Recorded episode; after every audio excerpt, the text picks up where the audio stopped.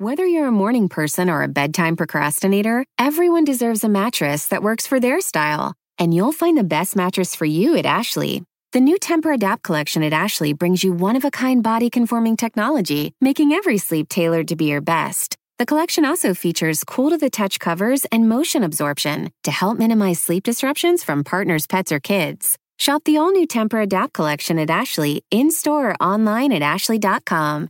Ashley, for the love of home. Hey friends, and welcome to the Happy Hour with Jamie Ivey podcast. I'm your host, Jamie, and I'm so glad you're here. Each week on this show, I invite a friend to join me, and we chat about the big things in life, the little things in life, and everything in between.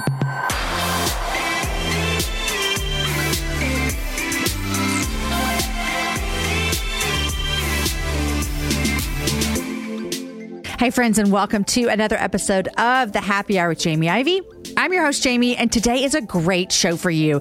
Clarissa Moll is joining me. She is an award-winning writer who helps grieving people find flourishing after loss. She co-hosts Christianity Today's Surprised by Grief podcast and hosts Hope Writers, The Writerly Life podcast, where she encourages writers to craft their own joyful news stories. So she is a podcast pro, and I encourage you to go listen to all of those shows that she's on. Now, Clarissa and I are both Enneagram sixes, wing seven, so we immediately bond. And let me tell you, when I was talking to Clarissa, I felt so seen and so known. We chat about some worst case scenarios and how it can be uncomfortable to talk about loss and grief. You know, Clarissa knows a lot about loss and grief because in July of two thousand nineteen, her husband, Rob, died tragically. Years earlier, her husband, Rob, had written a book called The Art of Dying: Living Fully into the Life to Come. And she recently re-released this book as an expanded edition with an afterword written by her. And I loved this book. I took it and just soaked it in.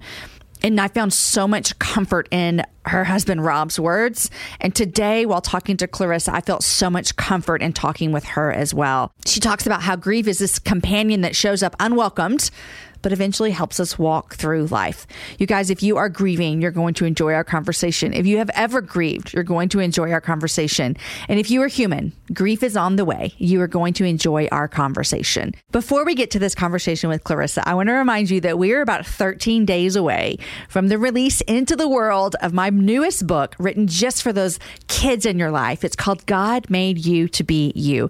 You can find this book wherever books are sold, and I would love it if you ordered it ahead of time. It always helps up the author by letting the retailers know, hey, we should stock this book. I am so proud of the work in this book. It has been one of the most collaborative teamwork projects that I've ever worked on. And I love that so much. And the message is so dear to me. It's a lot of the same message that I have in my book that I released last year for adults called You Be You. And now I get that same message in a book that is built specifically for our kids who are two to six years old, to let them know that God made them for a purpose. And he made them to be exactly who they are, and they don't have to wish to be someone else. I'm telling you, it's a message I want to remind myself of, and my children, and everyone I talk to, over and over and over again. So check out God Made You to Be You wherever you get books. For more information, go to jamieivy.com slash kids. All right, guys, here is one of my favorite conversations in a really long time with my new friend, Clarissa Moll. Clarissa, welcome to the Happy Hour. Thanks so much for having me. This is so fun. Tell everyone who you are and what you do before we dive into our conversation today. So I'm a mom of four. I live in a little New England town. It's basically Stars Hollow. Uh, we've got a gazebo in the center on the green. We don't have Dosey's Market, but we've got a little hardware store where folks gather, and it's positively dreamy. I love it. I've worked in nonprofit communications for many years and pivoted after my husband's death in two thousand nineteen to write writing to support people who are grieving. So it's been an amazing journey for me. And it is a weird topic to talk about, but I figure, you know what? I'm a happy girl. I have a good life. And I'm also willing to look at the dark side too, I guess. Well, you are willing to look at the dark side, and I'm grateful, even just from knowing you via, you know, the great big world of social media. I have been so encouraged by your writing post-grief and how do we walk through that and the darkness. And are you familiar with the Enneagram? I am, yes. What number are you? I'm a six wing seven. We are the same person. Ah! Okay, so maybe you will relate to what I'm about to say is I enjoy some people think this is weird about me. I enjoy these conversations about grief and post-grief because to me, it's preparing me for what is to come. A to the men. Six wants yes. to be prepared. Uh-huh. That is exactly right. We've got all the worst case scenarios charted out already. But, you know, there's that bit of seven in us, too, that's kind of adventurous. So we're willing to live in spite of all that we think we know about the future. Yes, yes. I feel so known right now because when I read your work, I feel comforted. And I'm like, is it just me? Or is this like how this works? So thank you for comforting me in all of my worst case scenarios. Well, listen, I've never seen, I don't even know the show, Stars Hollow. Gilmore Girls. Gilmore Girls. This is a conversation that comes up often with people because they're like, what? You've never seen it. And I've tried with my daughter and I just can't get into it. But when you talk about your town, it makes me A, want to come visit you and sit in the gazebo, and B, maybe dive into Gilmore Girls world. So sounds dreamy. It is. It is. Okay. And your four kids, ages? sixteen, fourteen, twelve, and nine. It's a sweet spot. I love it. It is my favorite. I have seventeen, sixteen, fifteen, thirteen, and it's fun. It's crazy and it's fun mm-hmm. and all of the above. Yeah, I love it. I mean, I get wistful sometimes about those baby years, but I've traded changing diapers for really cool conversations with them. And mm-hmm. boy, I wouldn't change that for the world. Okay, well, let's back up a little bit. I actually read this summer a book that your husband, when was this published? Can you tell me? So it was published originally in two thousand ten. Okay, so two thousand ten, this book, The Art of Dying, you can see that it has been well read by me. two thousand ten, The Art of Dying, Living Fully into the Life to Come by your husband, Rob. And, you know, you talk in this book about when you and him started dating, and then, you know, it must not have been that much longer after you guys started dating that he starts, you know, wanting to write about this. And one thing that really struck me this summer, I was reading this on a family vacation, and your husband talks in this book about actually having conversations with those you love about what you want the end of your life to be like. Like, and what do you want that to happen? And again, Enneagram six, I'm like, this is speaking my language. Yes, we need to be prepared, people. And so I was with my family. And so I told them, I was like, hey guys, I want to talk about something. I just brought it up at the table. And I talked about this book and your story, the little that I knew. And my family thought it was really weird. Like they literally were like, this is morbid. Why are we doing this? So I want to hear from you. What was it like, you know, in two thousand eight, two thousand nine, two thousand ten, when your husband is writing a book, The Art of Dying? Was that scary for you? You. So take me all the way back there and let's talk about that. Yeah. Well, you know, we had toddlers at the time. We had toddlers and I had a nursing baby, and talking about death was just something that I was not interested in doing. I did not want to think about our life ending as it was. I mean, it felt like we were just starting really. Mm-hmm. And, but Rob had reported with Christianity Today. He was an editor there and had reported on the Terry Schiavo case. And so all of this conversation around how Christians approach end of life, what right to die meant, euthanasia, all these words were kind of becoming table talk language in our house. And being inquisitive as he was, he was like, all right, I'm diving deep. So he got a job at a funeral home. He became a hospice volunteer. And then we're sort of inundated with death conversation all the time. And being a six, I can imagine all the bad stuff. Like, you don't have to talk to me about mm-hmm. this. I've got this all figured out. Yeah, exactly. I've already been here. And yet, you know, he pushed and he pushed for those conversations early to talk about, you know, what would happen to our kids if one of us were gone? Would we want to remarry? What would that look like? How were we prepared financially to shoulder the burden of loss?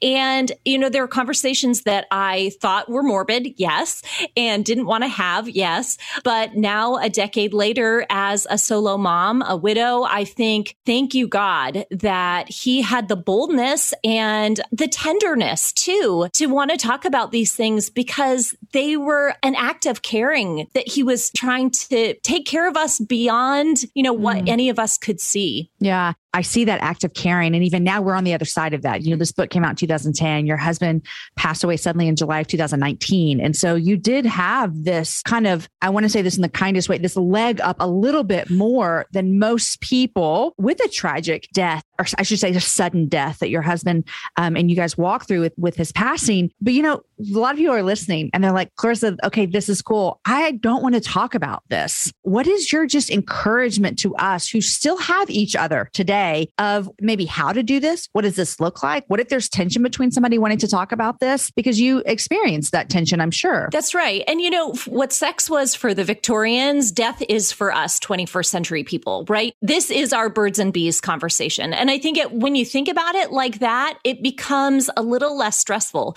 because, you know, you don't sit down with your teenager or your twelve year old and say, okay, this is our one and done conversation about how this all is going to work. You know, sex and the Christian, this is our mm-hmm. your one time seminar. No, it's a series of conversations that you have casually in the car, or, you know, you do have those heart to heart moments. Maybe it's they come into your bedroom late at night and they've got a question, and you have that over time. And that's how talking about death really ought to happen, particularly mm-hmm. in Christian relationships, Christian homes, that it's not something that we sit down and we dial in deep and we say, okay, well, we've got it all figured out. But these are conversations that emerge as our faith shifts and grows over time, as our understanding of what it means to be, to live in a broken world changes over time. You know, we have different conceptions. We were twenty-four when we got married, and I feel like we were babies.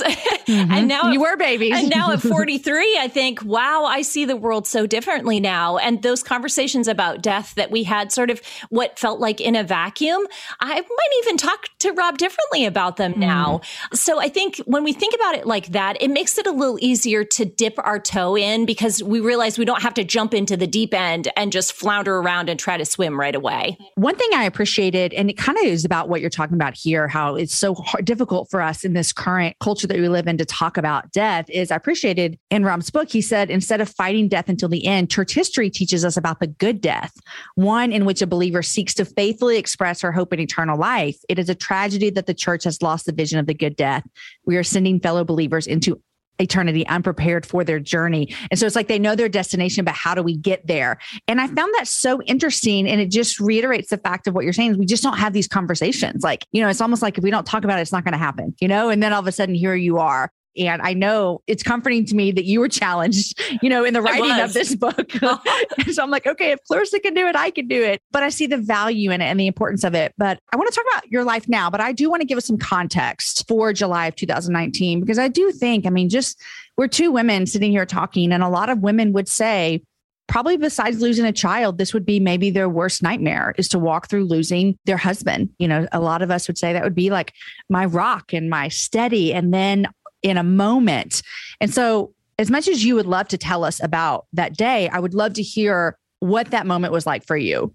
Sure. You know, looking back, it looks so different to me now, right? Because we were just on our family vacation, and people go on family vacations all the time. And even as a six who's looking, thinking of worst case scenarios, this is not one that I had planned out mm-hmm. uh, to be three thousand miles away from home and not receive a call back. Uh, Rob had gone out on a hike that day with a good friend. He was an experienced and conscientious hiker. And he was going to do a long ridgeline hike. It was kind of like our big celebration moment, or his at least, for a long road trip that we were taking. And uh, we always had a plan that he would call me when he got back to the trailhead so I could know he was safe. And he'd always called. It had never been a big deal.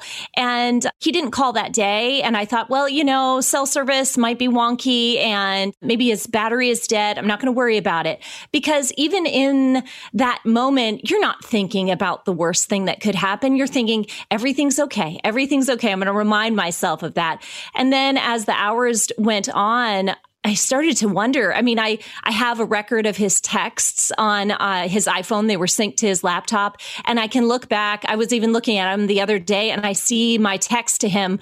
I'm praying for you. Hope everything's okay. Let me know your E T A. And they were never answered because he had already been dead for a few hours. He had fallen to his death and had to be airlifted. His body was airlifted out of the national park there in uh, Washington.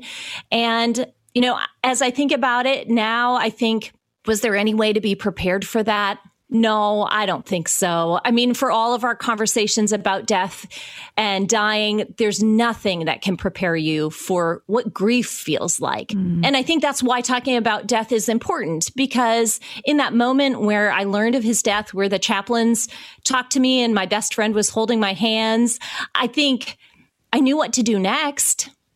I mean, I guess that's the best I could have offered mm-hmm. to myself. But in that way, his love kind of guided me through what became an experience of physiological and mental and emotional shock. Mm. You know, you, I've heard you say that you don't share a lot of details about that day and the surrounding event. And I've heard you say that you have a reason for that, that it, there, it's not just because you're like, I'm a secretive person and this is my business and not yours. What does that look like for you? And how does that help you grieve knowing that you have things that the world doesn't have?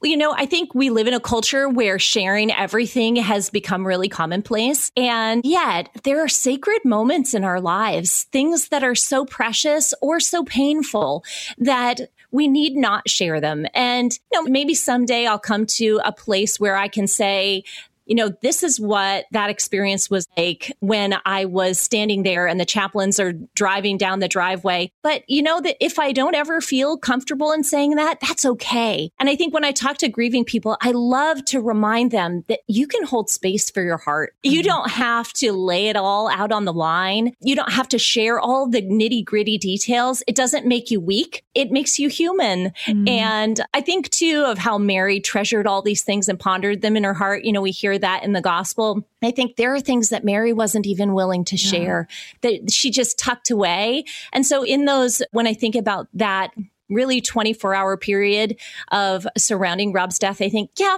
if Mary did it, I can do it too. It's so good. It's so good.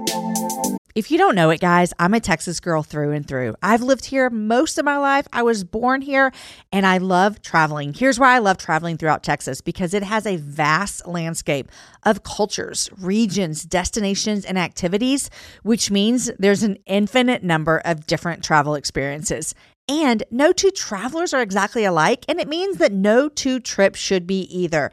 If you're a beach person, well, you can have fun under the sun with Texas's three hundred fifty miles of coastline. If you're more of a rugged vacation type, there are campgrounds, hiking trails, and state parks galore. And foodies cannot get enough of Texas's world-famous barbecue and Tex-Mex.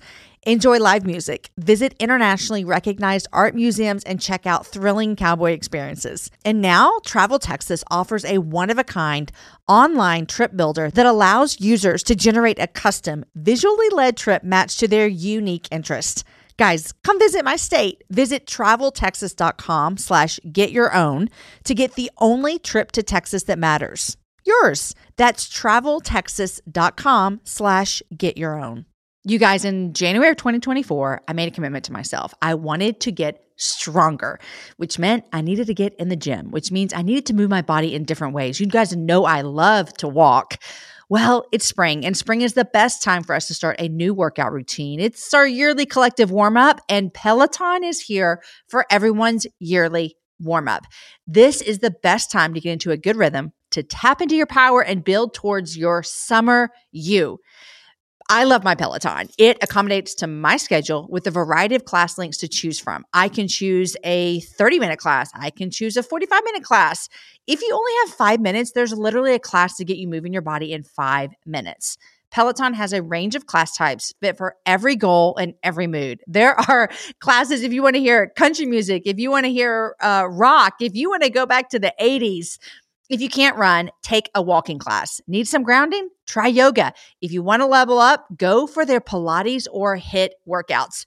Here's what I love is that you can move at your own pace. And that is what I'm learning that my body needs right now. It needs to move at its own pace. Peloton makes the process easier with personalized recommendations and guided programs that take all the guesswork out of working out. You guys, we think about so many things during the day. Let's take the guesswork out. Let's jump right in and let's keep our fitness journey fresh every single day. Peloton has everything you need to get you where you're going.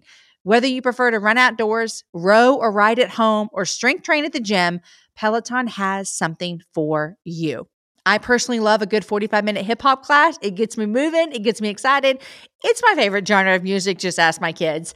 Get a head start on summer with Peloton at one peloton dot com. That's one peloton dot com. Want to connect with a family member who doesn't speak your language? Then check out the language learning program Rosetta Stone on desktop or as an app. Rosetta Stone is designed to immerse you in the language you're learning through an intuitive process. Plus, the True Accent feature even gives you feedback on your pronunciation. And with a lifetime membership, you have access to all twenty-five offered languages. Get started today. Visit rosettastone.com backslash pod50 to get fifty percent off your lifetime membership now. That's rosettastone.com backslash pod50 for fifty percent off. You know, I see the work that you're doing now, which is so beneficial to so many people. And I think grief, I actually don't know the answer to this. I'd like you to tell me what you think about this. Grief can come with so many different things, not even just the loss of a loved one. I mean, people, we have witnessed the past eighteen months, people grieving things that they we can't even explain what we're grieving, this act of, of grieving. But when I hear you talk, the hope that it gives me of where you are today versus where you were in July of two thousand nineteen, I'm like, this has to be the gospel. Like, it has to be that this is going, this is what's going to happen. When you look back at yourself in July of two thousand nineteen, knowing that person, does that help you walk alongside grieving people? Because you kind of had this vision of like, not this try, like, don't worry, everything's going to work out better. You're going to be fine. Not that. But you've like walked through the trenches of, I'm different today than I was then. Even you said, I would look back on that day even now and feel different about it. So how do you translate into walking alongside someone that's grieving? Well, I think the first thing is that I fully acknowledge that grief isn't linear. My daughter just celebrated her sixteenth birthday, and she's my oldest. And it was everything I could do to hold it together when she was blowing out those candles, because all I could think about was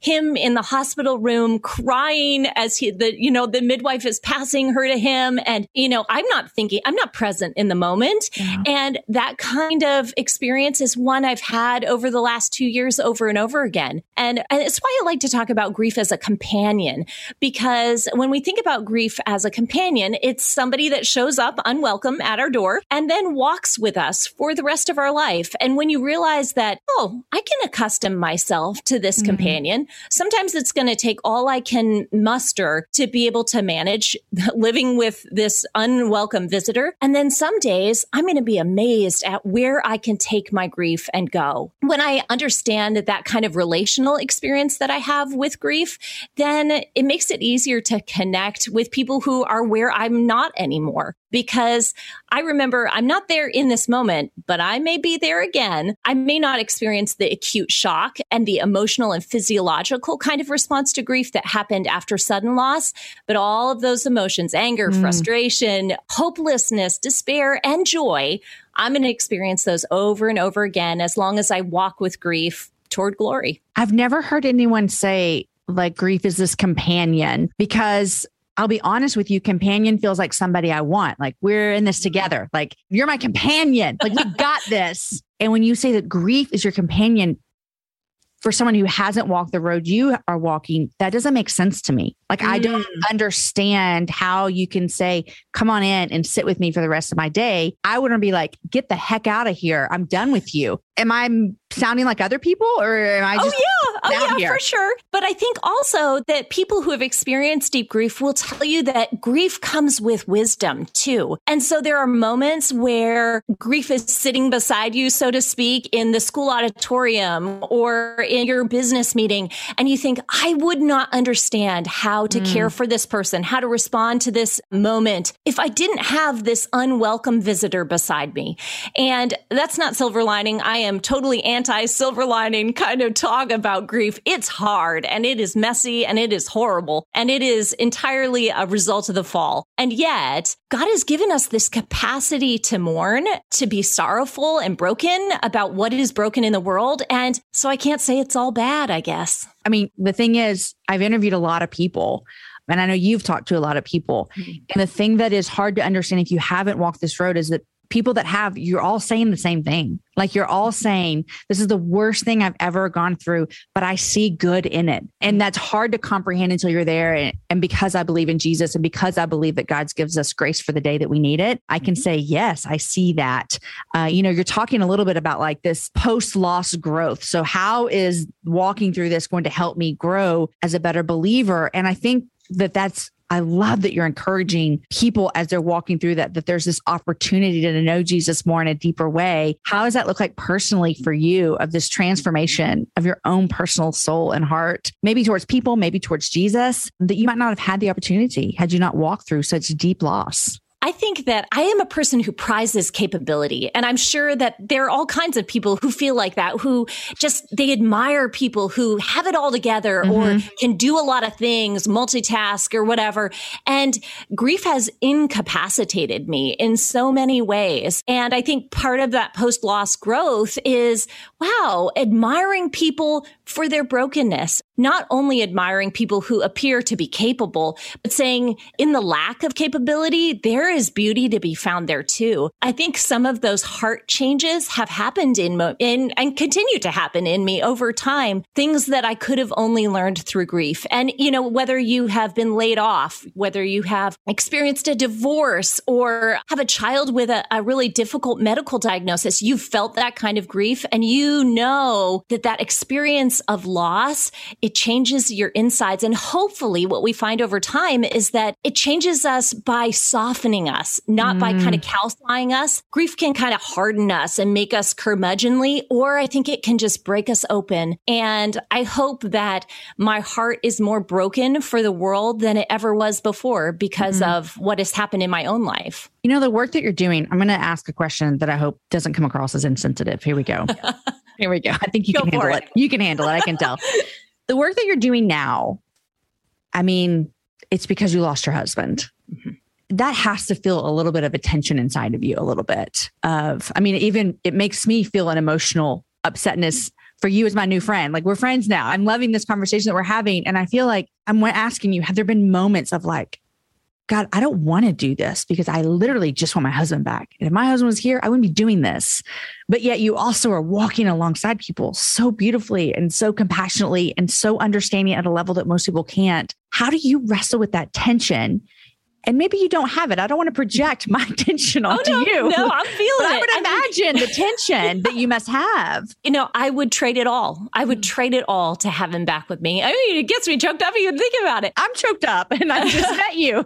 I would trade it all. I would trade the speaking engagements and the book contract and the, you know, writing opportunity. I would trade it all in a moment to have his warm body in the bed beside me every night. And yet that is not how God has ordained my life to be. And I can fight that all the time, or I can release myself mm-hmm. to that. And it is a fight. I mean, it is a for sure a fight. And I think it will be until Jesus comes again that I will long for his physical presence with me. And yet I've got to face the reality that he's not here and that God has still kept me here. So there must be a reason that I'm here. And part of my job is to figure out what God wants me to do now. You know, the path through suffering, we like to think about it's a path through suffering. But I think until Jesus comes again, suffering's just going to be with us. Yeah. And we hold the joy and sorrow of life in the same hand. So I will always miss him. And I'm going to keep doing what I can to love God and love my neighbor. And when I think about it, make him proud.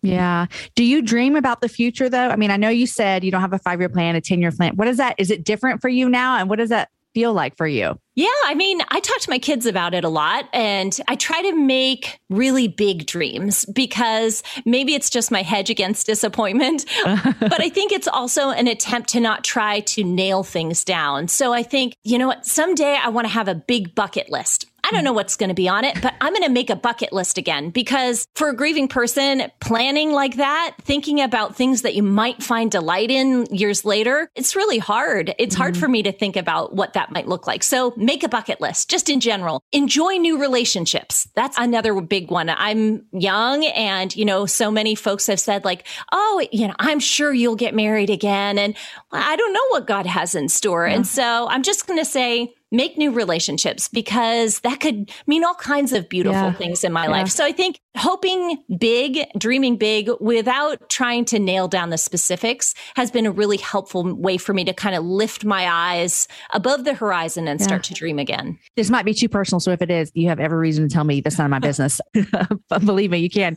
But you brought it up. I do know when Rob wrote in his book and you talked about, you guys talked about all these things like, what does it look like if I were to die? Like, do I want you to remarry? Do I want you to move here? Do I want you to move back close to my parents? And then you just said, make new relationships. Huh? Was that something you guys talked about, that particular of like, I want you to get remarried again. Did you guys have that conversation? And is it, it's none of my business, but you can do whatever you want. We did. And okay. I will tell you that I was really hardcore with him, which I feel badly now because I was like, you cannot get remarried quickly. You need, I mean, I was setting all the standards because of course I'm thinking like with me in the picture still. Right. Yeah. Like, like you're at home with the kids. Yeah. yeah. There can never be another woman for you but me. But yeah, he encouraged me to remarry, particularly if our kids were young. He said they need a dad. And I didn't want to hear that because I didn't ever want to think about someone other than him. But even in that, I'm so grateful because I've talked to so many grieving folks who feel hemmed in or caged by their loved ones' desires for them after death. And Rob released me in beautiful mm-hmm. ways to live again. He didn't make proclamations about my career choices, about my relationship choices, or about my kids' education choices, you know. He just said, live fully. And what a gift of love that has been to me. What a gift. And I'm sure that even when you think about those things, you must feel so loved by him, even in his like not being here. Like today, you're like, even having this conversation on a bed, you're like, oh, what a good guy. Like I'd yeah. love to. Yeah. That feels so loved that he would have that conversation with you. Well, I, I do want to ask, because some people I think are listening and they're going, how do I bring this up? Like, okay, mm. I'm going to go home. My husband and I are on a date night and we're going to like, hey, let's lay out all of our like, you know, plans and what I want it to be. What is just like, if you could just give us a couple of just tidbits of advice of what does it even look like? Like for us to sit down with our spouses and have this conversation. It feels very scary. It feels very morbid. It feels very not necessary in some ways. Like we have other things to talk about. Like, what are we doing here? Can you encourage us a little bit with how to do that and what that looks like? Sure. Well, in our current climate with the pandemic, it's easy to talk about death and dying because it's kind of all around us. So, you know, hearing a tidbit from a radio show or a, reading a headline can be an easy lead in to say, hey, you know, all this stuff around me is kind of making me nervous. Do you mind if we talk about this together? Another easy way to do it would be to simply ask, honey, do we have a will? I mean, it's amazing. That's a good starting point. Yes. How many people haven't planned for their financial future? So even that, which is sort of devoid of emotion, you know, it's not talking about relationships or burial or funerals, all that kind of stuff. It's just real simple math, you know, talking about having a will. Could I make sure that I have all the passwords to our financial accounts? You know, very basic things that amazingly a lot of couples haven't shared with each other. So starting there is a really good way to start that conversation in a way that's non-confrontational. And that can kind of open up, like we talk about birds and bees, open up to further conversations. So you get your will organized, you get your financial passwords organized. And then later on you say, hey, you know, we've done so well in getting this organized. Do you mind if we talk about funerals and stuff? I mean, I know it's kind of morbid, but I heard this girl on Jamie Ivey and she talked about, you know, and those kind of things I think we can start to do over time. But a lot of times starting them in a really non-confrontational way can make it easy to start. Yeah. You know, reading uh, your husband's book and even this conversation, it just made me think, man, you're right. We do live in this culture that this is just a really hard thing to talk about. And I think it's a hard thing to talk about because we want to kind of act like it's not ever going to happen. You know, we kind of want to, if we talk about it, that means I'm acknowledging that this could happen. So if I never talk about it, then I'm just going to like not have to think about it. And, you know, even with like being Christians, like our faith is, unless Jesus comes back, I mean, you know, there's a hundred percent death rate. That's across the board, no matter who you believe in. But there also is, man, this isn't it. Like we have a hope that is greater than any sickness, any sudden death, any anything. And there is a little bit of celebrating involved in that. And I want to say that with the utmost respect to people who are walking through hard times. And again, I'm not there right now, so it feels easier to roll off my tongue. But there is this idea that, man, God has something so much greater planned for us on the other side of this earth. And that brings me comfort. And I don't know where you sit with that now and how that's been for you, even over the last two years of thinking about that. Certainly. Yeah. You know, we read a passage from the prophet Isaiah at Rob's funeral because I just needed grounding in this is not all there is, and not all there is in a sort of escapist way. Like, oh, someday I'm going to be able to escape from all of this horrible, but Christ is going to redeem this. I mean, all of the beautiful things that I loved about my marriage with Rob, the relationship that he's going to redeem all relationships, and death, it's going to be redeemed. It's going to be remade, made new. moved, transformed. And I needed that grounding, you know, just three weeks after Rob died. And I need it every single day, because you read the news and all of the brokenness of the world can just make you feel despondent. Yeah. And for those who have no hope, grief is an end unto itself. But if we grieve as those who have hope, like the Apostle Paul says, it changes everything for us. It does not make grief easier in any way. Grief is still a very human and physical, emotional experience. But we discover that not only are we walking with grief beside us, but we're walking with Jesus beside mm. us too. The one who has known all our sorrows, who met this unwelcome visitor before we ever did, knows how to handle it. And it's going to be the three of us walking on mm. until the new heavens and the new earth become our reality. I'm about to just really get like, probably going to have people that know their Bibles really well come at me. But your example of grief as a companion, and then you brought Jesus. Like, I'm like, I feel like Jesus is a, like that friend that knows both of us and is going to like tell the other one when to stop talking and it's not your turn and you don't get to show up now. You know what I mean? That's like right. That one friend yeah. that keeps the friend group together. Uh-huh. Jesus, our big brother, is the one that is going to handle grief and us in the most perfect way possible. I, that's, that's probably right. Not in the Bible anywhere. You guys don't find that, but that's what I'm feeling right now. Clarissa, I am, I'm grateful for the work that you're doing. And again, and I see most of it online and Christianity Today and what you're doing. And I'm just, man, I'm just grateful that we have you as our, in our church body in two thousand twenty-one as someone who is leading so well in something that's so difficult. Want to connect with a family member who doesn't speak your language? Then check out the language learning program Rosetta Stone on desktop or as an app. Rosetta Stone is designed to immerse you in the language you're learning through an intuitive process. Plus, the True Accent feature even gives you feedback on your pronunciation. And with a lifetime membership, you have access to all twenty-five offered languages. Get started today. Visit rosettastone.com backslash pod 50 to get fifty percent off your lifetime membership now. That's rosettastone.com backslash pod 50 for fifty percent off. It's that time of the year. Your vacation is coming up. You can already hear the beach waves, feel the warm breeze, relax, and think about work. You really, really want it all to work out while you're away. Monday dot com gives you and the team that peace of mind. When all work is on one platform and everyone's in sync, things just flow. Wherever you are, tap the banner to go to Monday dot com.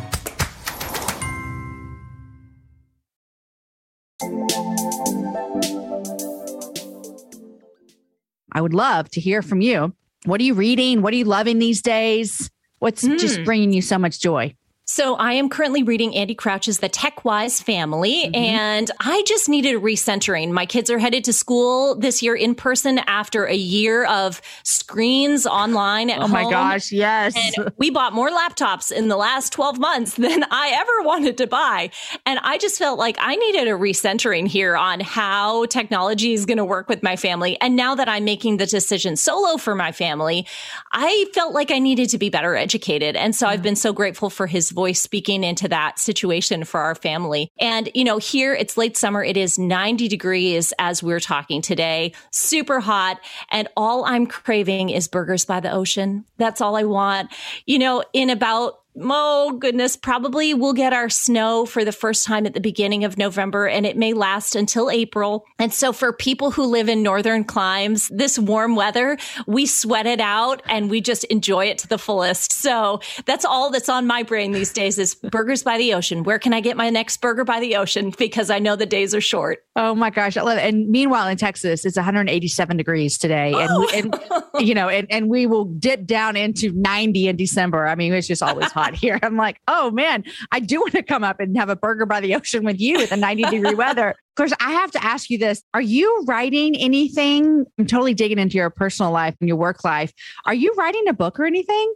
I am. Yes. My book with Tyndale, it's called Beyond the Darkness. Oh, this is not, this is like a thing. I didn't even know about this. It is a thing. Yes. Beyond the Darkness, a gentle guide to surviving grief and thriving after loss. It comes out in twenty twenty-two. So, you know, less than a year. So I'm, yeah, I'm working on the round of edits now. I'm so excited to get it into people's hands. It's going to be practical nuts and bolts. You know, how do I actually manage this thing called grief? Plus a lot of hope hope infused with the gospel too. So I'm excited about that. And then I'm always writing over at the Gospel Coalition too. It's kind of like my happy spot right over there about parenting and anything that's grief adjacent, because, you know, you don't have to lose your loved one to experience mm-hmm. loss and grief. And I think the more we talk about it, particularly in church, the better we're going to be at caring for people who are going through it.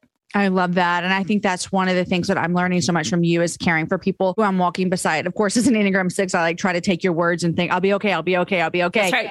But I also think it's so important for the church. You're right. As we care for those around us, because so our churches are full of grieving, hurting, desperate people. And so Clarissa, this has been an absolute joy. Thank you so much for coming on. I feel so known by another Enneagram six wing seven. And I just appreciate you encouraging us today. Thank you so much for having me, Jamie.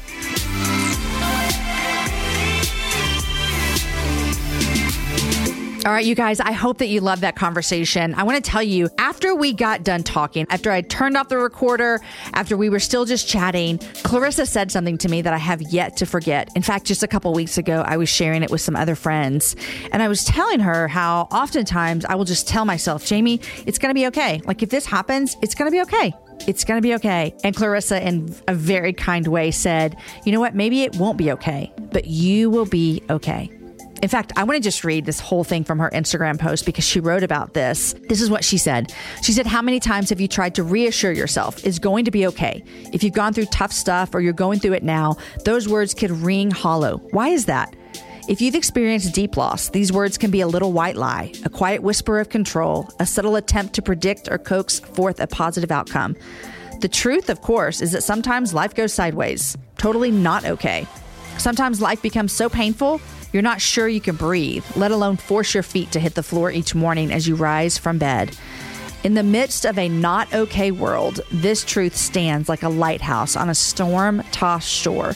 You will always be okay. A simple change of sentence roots you in your identity as the beloved of Christ and centers you in gospel truth. Nothing can separate you from the love of Christ, not calamity or trouble or hunger or financial ruin or danger or even death. While the world may crash down around your ears, you are eternally safe, hidden in Christ. Life won't always be easy. It won't always work out as we'd hoped. It may be very, very painful at times. But come what may, you will always be okay. Your destiny is secure. Your hope is sure. You are beloved.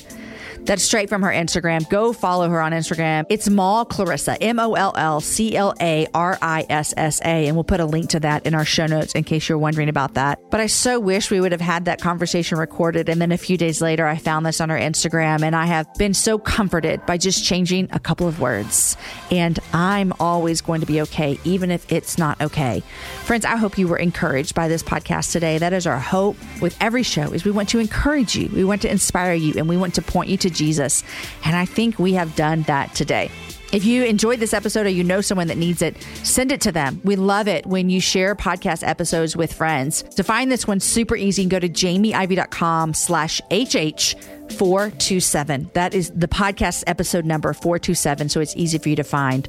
Thanks so much for listening to the Happy Hour Jamie Ivey podcast. We are truly grateful for every single story that we get to share with you, every encouragement we get to bring to you, and every opportunity we get to point us all to Jesus. If you're loving this show, we would appreciate it if you would leave us a rating and or a review wherever you listen to podcasts. Also, tell your friends. That is actually the number one way that people find out about our show, because you tell them. Join us right here every Wednesday and Friday for meaningful conversations that make us think, make us laugh, and point us to Jesus. Also, come find me on other places around the internet as well. I love Instagram. I'm at Jamie Ivey. And we've been having some fun posting videos on YouTube as well. Sometimes you wish you could see the person I'm interviewing. Well, come over and find us there, and you can. jamie ivey dot com slash YouTube. The Happy Hour is produced by Lindsay Sweeney. Show notes are written by Abigail Castell. Graphics by Rachel Ray. The show is edited by the team at Podshaper. And I'm your host, Jamie, and I love every single week that I get to be here with you guys. Until next time, have a happy hour with a friend.